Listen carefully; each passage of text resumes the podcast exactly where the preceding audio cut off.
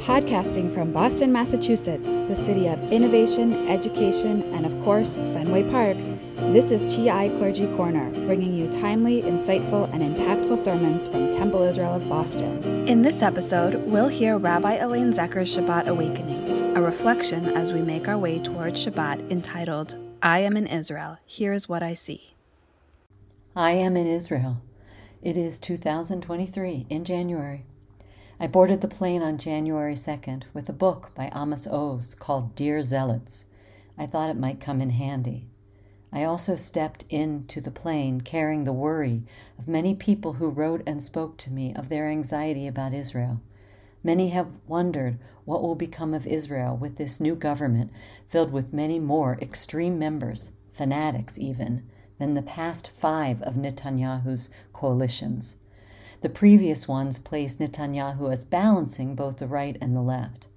The amount of racist and biased rhetoric already expressed is cause for alarm.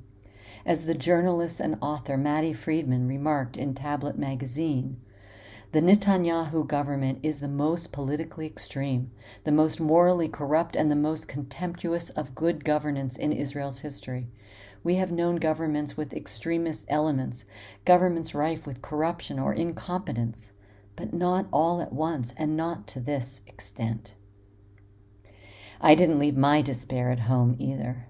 My heart has been heavy with uncertainty about how this government would behave as ministers voice their intentions to shatter core values and to chart a different course that would lessen respect, compassion, and dignity for the many populations that make up Israeli society. When I arrived, I did what most people do.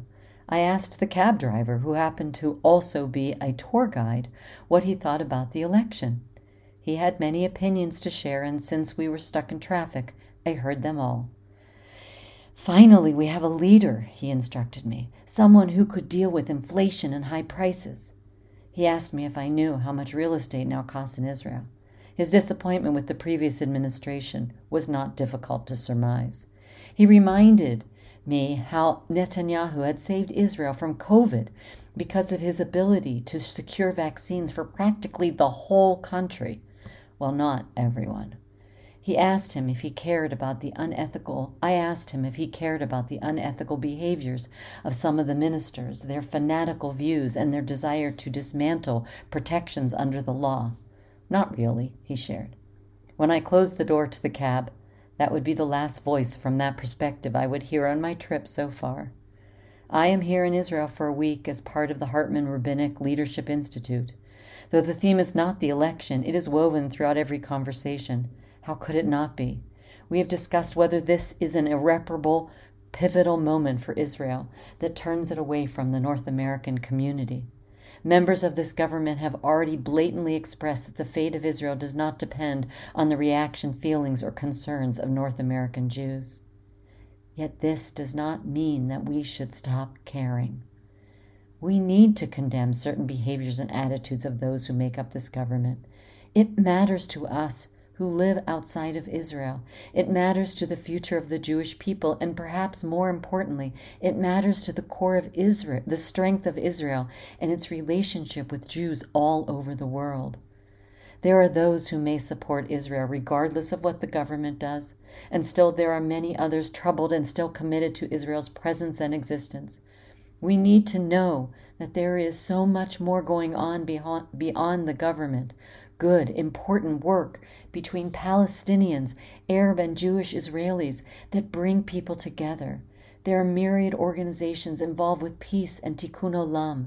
We cannot forget that a country exists on many levels, with many citizens doing the necessary work to improve and strengthen its foundational elements. This is why I won't give up on Israel, even as I strongly disagree with the direction of the newly elected government. The numbers of votes also reveal something important. For every person who voted for this government and the coalition formed by these parties, there is another person who voted against it. It was a very close election. David Grossman, beloved Israeli author, received the prestigious Erasmus Prize in 2022 for his literary artistry in the way he has expressed the theme of that year's prize, Mending a Torn World. In his ex- except in speech, he offered a way forward.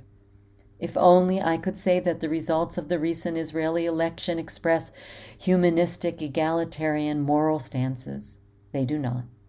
Nevertheless, I remind myself again and again that there are still many people in Israel for whom despair is not an option, for whom apathy or escapism are luxuries they cannot afford and do not want. We are still here. Our values and beliefs were not defeated and they are more crucial than ever before. So may it be. Shabbat Shalom. This has been a Temple Israel of Boston production. Join us next time for another episode of TI Clergy Corner.